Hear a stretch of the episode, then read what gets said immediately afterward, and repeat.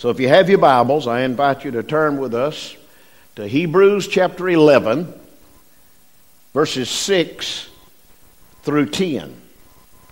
Hebrews 11, verses 6 through 10. This is a faith chapter. There are many, many names are mentioned here because of their faith in the Lord. And so he begins here. The writer says, But without faith, it is impossible to please him, that is God. For he that cometh to God must believe that he is, and that he is a rewarder of them that diligently seriously seek after the Lord. He tells us to seek after Him. And the, and the psalmist said, Early will I seek the Lord. Begin each day with seeking the Lord. Verse 7 says, Excuse me, by faith, Noah, being warned of God of things not seen as of yet, moved with fear, prepared an ark to the saving of his house by which he condemned the world and became heir of the righteousness which is by faith. By faith, Abraham, when he was called to go out into a place which he should after receive for an inheritance, obeyed, and he went out. Look what it says not knowing where he went, not knowing where he was going. By faith, he traveled on, he sojourned in the land of promise as in a foreign country, dwelling in tents with Isaac and Jacob, the heirs with him of the same promise. For he looked for a city which hath foundations, whose builder and maker is God. Father, in the name of Jesus, I pray right now for Brewer. Lord, I pray in the name of Jesus, you can do it, Father, dissolve that clot. May that clot be removed and his blood begin to flow like normal. Lord, I pray that there's no, no damage. I pray that you'd make your presence known to Brewer. I pray for every doctor and nurse that's in attendance with him. I pray for his family. And Lord, we just ask your will to be done. And these families that have lost loved ones in these last few days, I pray that you would make your presence known to them. Those memorial services that are scheduled for this week, I pray that you would bless every pastor that'll stand behind a sacred desk and share the word. Lord, I pray that you bless tonight. We thank you for those who have come this way, and we'll be careful to thank you and praise you, for we ask it all in Jesus' name. Amen. You may be seated. You see, old Abraham pioneered the way for us digging off and going to unknown. And I could stop right here and just share with you about my calling, but I'm not going to do that. It's not the place and the time uh, to do that at this time. But I didn't have a clue what I was getting into when God said, I want you to preach. And I finally said, okay. All right, I had no idea where, where I would end up. Uh, I had no idea that I'd be moving, giving up this and giving up that. But when I look back, I really didn't give up a thing. I've been on the gaining end ever since. Um, it would probably stagger me to know, to know how many people know me in Oconee County. You know, so many of them I don't know. They call me by my name, uh, which is okay. Uh, that's better than being called something else. Uh, but so many of them that, you know, I don't know, but they know me. And, you know, Abraham pioneered the way for every person that will ever answer the call to follow God. Now, when we answer a call to follow God, we don't have to know where we're going. But you know how we are. We're human. Hey, I want to know where I'm going, what time I'm going to get there, and what's going to happen. Well, hey, not everybody can know that. Okay, when Lynn and I committed to go to Africa for four months, no way. We had a clue of what we would be facing. We just knew that it was time to commit to that kind of trip and for that length of time. And so, therefore, you know, we, we tried to follow the Lord in what He wanted, and, you know, He blessed. Uh, faith is a, is a, a, tough thing. He says, uh, faith, without faith, it's impossible to please God. Talking about waiting on the Lord, listen to me. I don't like to wait, okay? I want things to happen, boom, boom, boom, and let's move on with it. Waiting to me is harder than working. I mean, you know, I've had people say, I'll meet you at the job site at such and such a time. Okay, I'll show up there. I know what I'm going to be doing. I got my tools with me. And I sit there and I wait and I wait and I'm looking at there's a mortar, there's a sand, there's a footings. I know what to do, but I better wait on the one who's supposed to guide me. But I'd rather be already, you know, knocking it out. Get it done early. Let's move on with it. I'm the same way as I pastor a church. You know, hey, if something's supposed to happen and, and do it, let's do it. You know, we've tied up, no telling how many, listen, and I've been a part of these things. We have tied up more of God's time in a committee than if we'd have just went on and said, okay, we're going to take it to the church, God. If whatever you want, let it show up in the vote and make it happen. Hello? You love committees? Don't sound like you, it sound like you love committees. You're not saying a whole lot. Well, I appreciate uh, Linda and Mashila playing "Looking for a City." I'd love to acquire. We have we sang that since I've been here? No, we ain't singing. I didn't think so. Hey, I love that song. I love that sermon where it says he, he was looking for a city whose foundations were made by God. That foundation will stand. That foundation will be there when everything else is gone. You think about the church. He said, Upon this rock, the rock of Jesus, I'll build my church, and the gates of hell will not come against it. It'll not destroy it. It'll not hinder it because it's founded on the foundation of God Almighty. Looking for a city, all right? Listen, first of all, I want you to notice it was a divine call. That's what Abraham's faith rested on a divine call. Listen, I didn't call me to preach. My grandmother, the only grandparent that I ever had or knew, she didn't call me to preach, although she prayed at one of her grandboys, and she had many. I done lost count how many grandyoungins that she had. But she prayed that one of them would surrender to preach the word because she had a brother uh, that was a pastor. And so she prayed. But my grandmother didn't call me to preach. My grandmother never, ever out of her mouth told me, I'm praying for one of you grandsons to preach. But my grandmother set an example. 92 years old before she left this world. And up to 91 and a half, maybe, she took care of herself. Raked her own yards, went to church regularly, prayed for her grandyoungins and at 92, she left this world. She lived long enough to see Lynn and I get married. My daddy and my mama, they didn't call me to preach.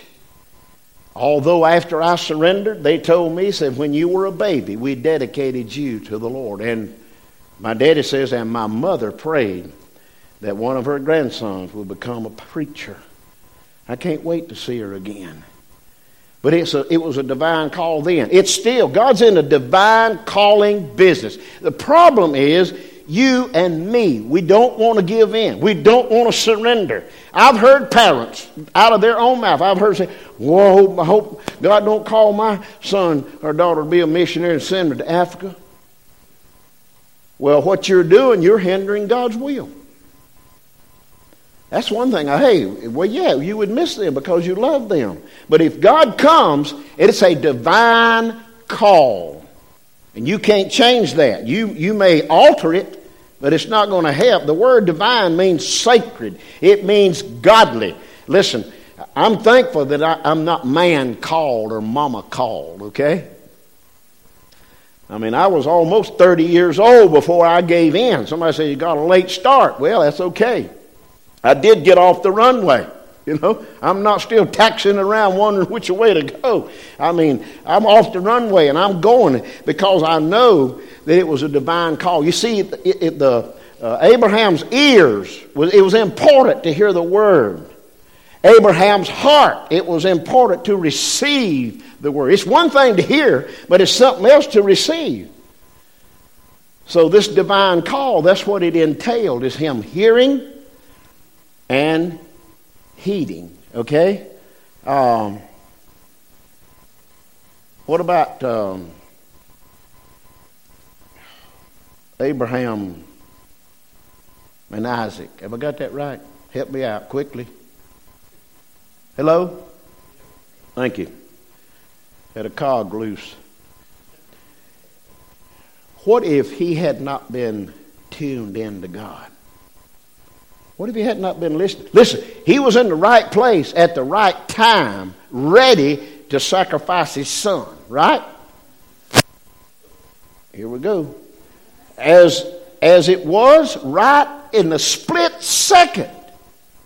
I mean, hey, the knife is drawn. Everything is set to take his own son's life. And God just said, hold, stop. What if he hadn't been listening? It's important that we listen and be at the right place at the right time with the right folk.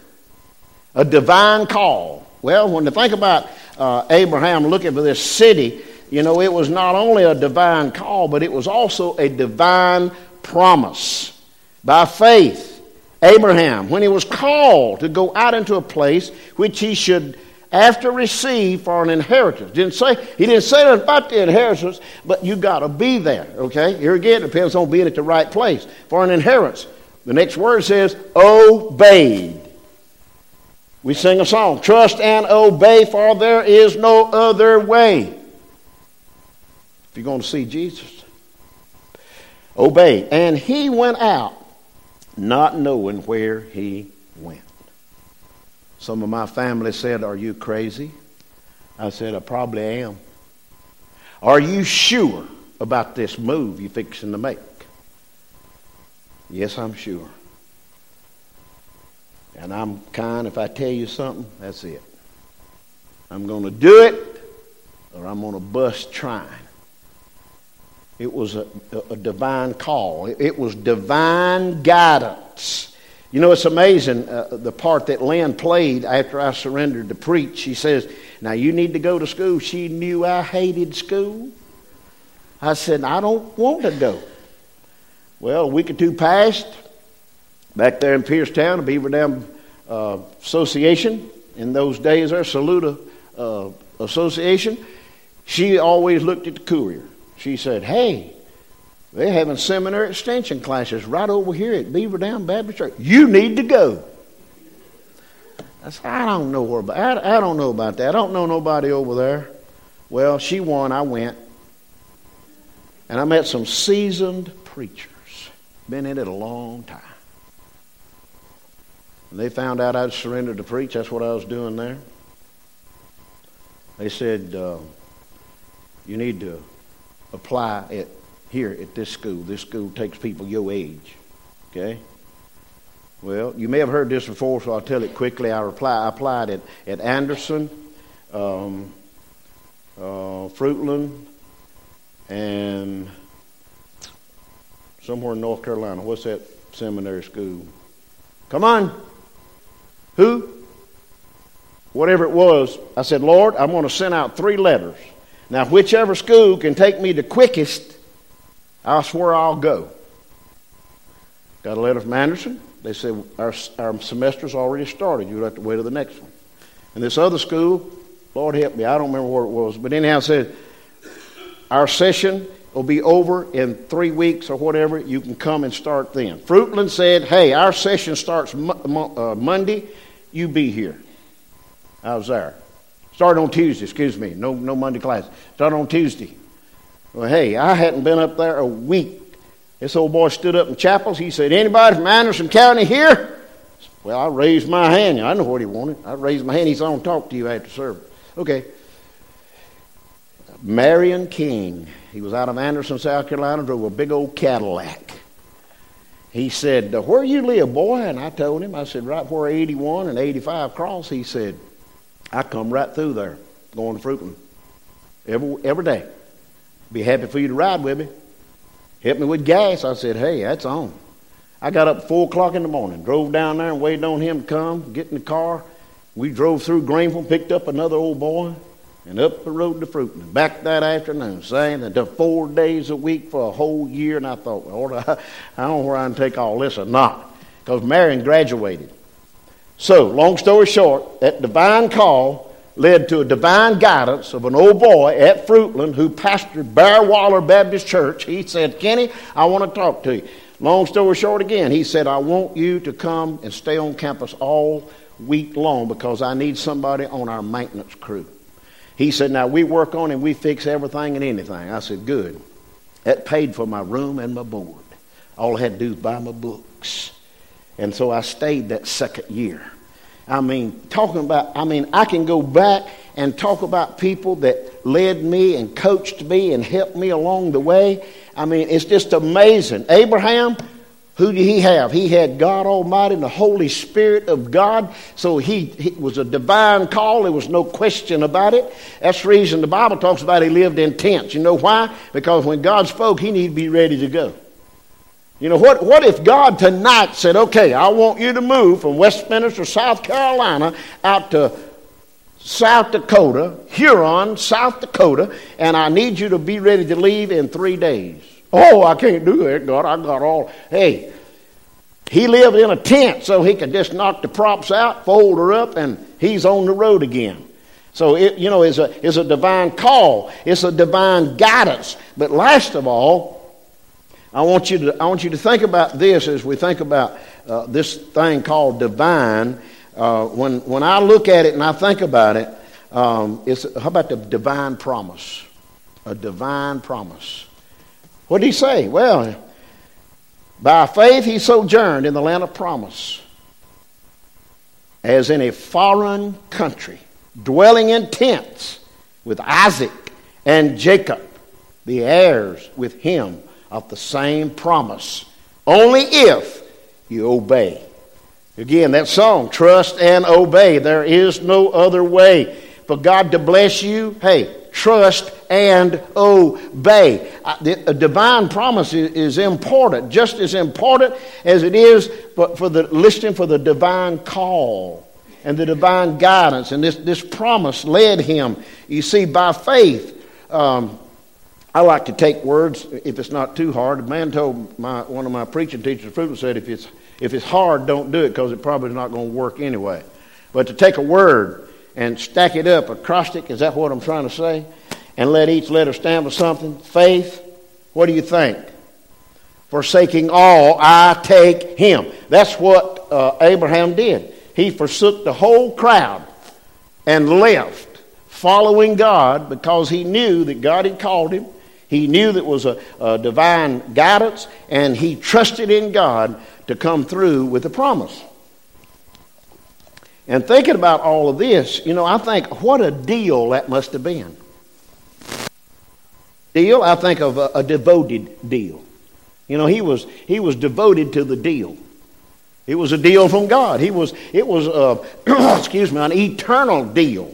He took care of him all the way.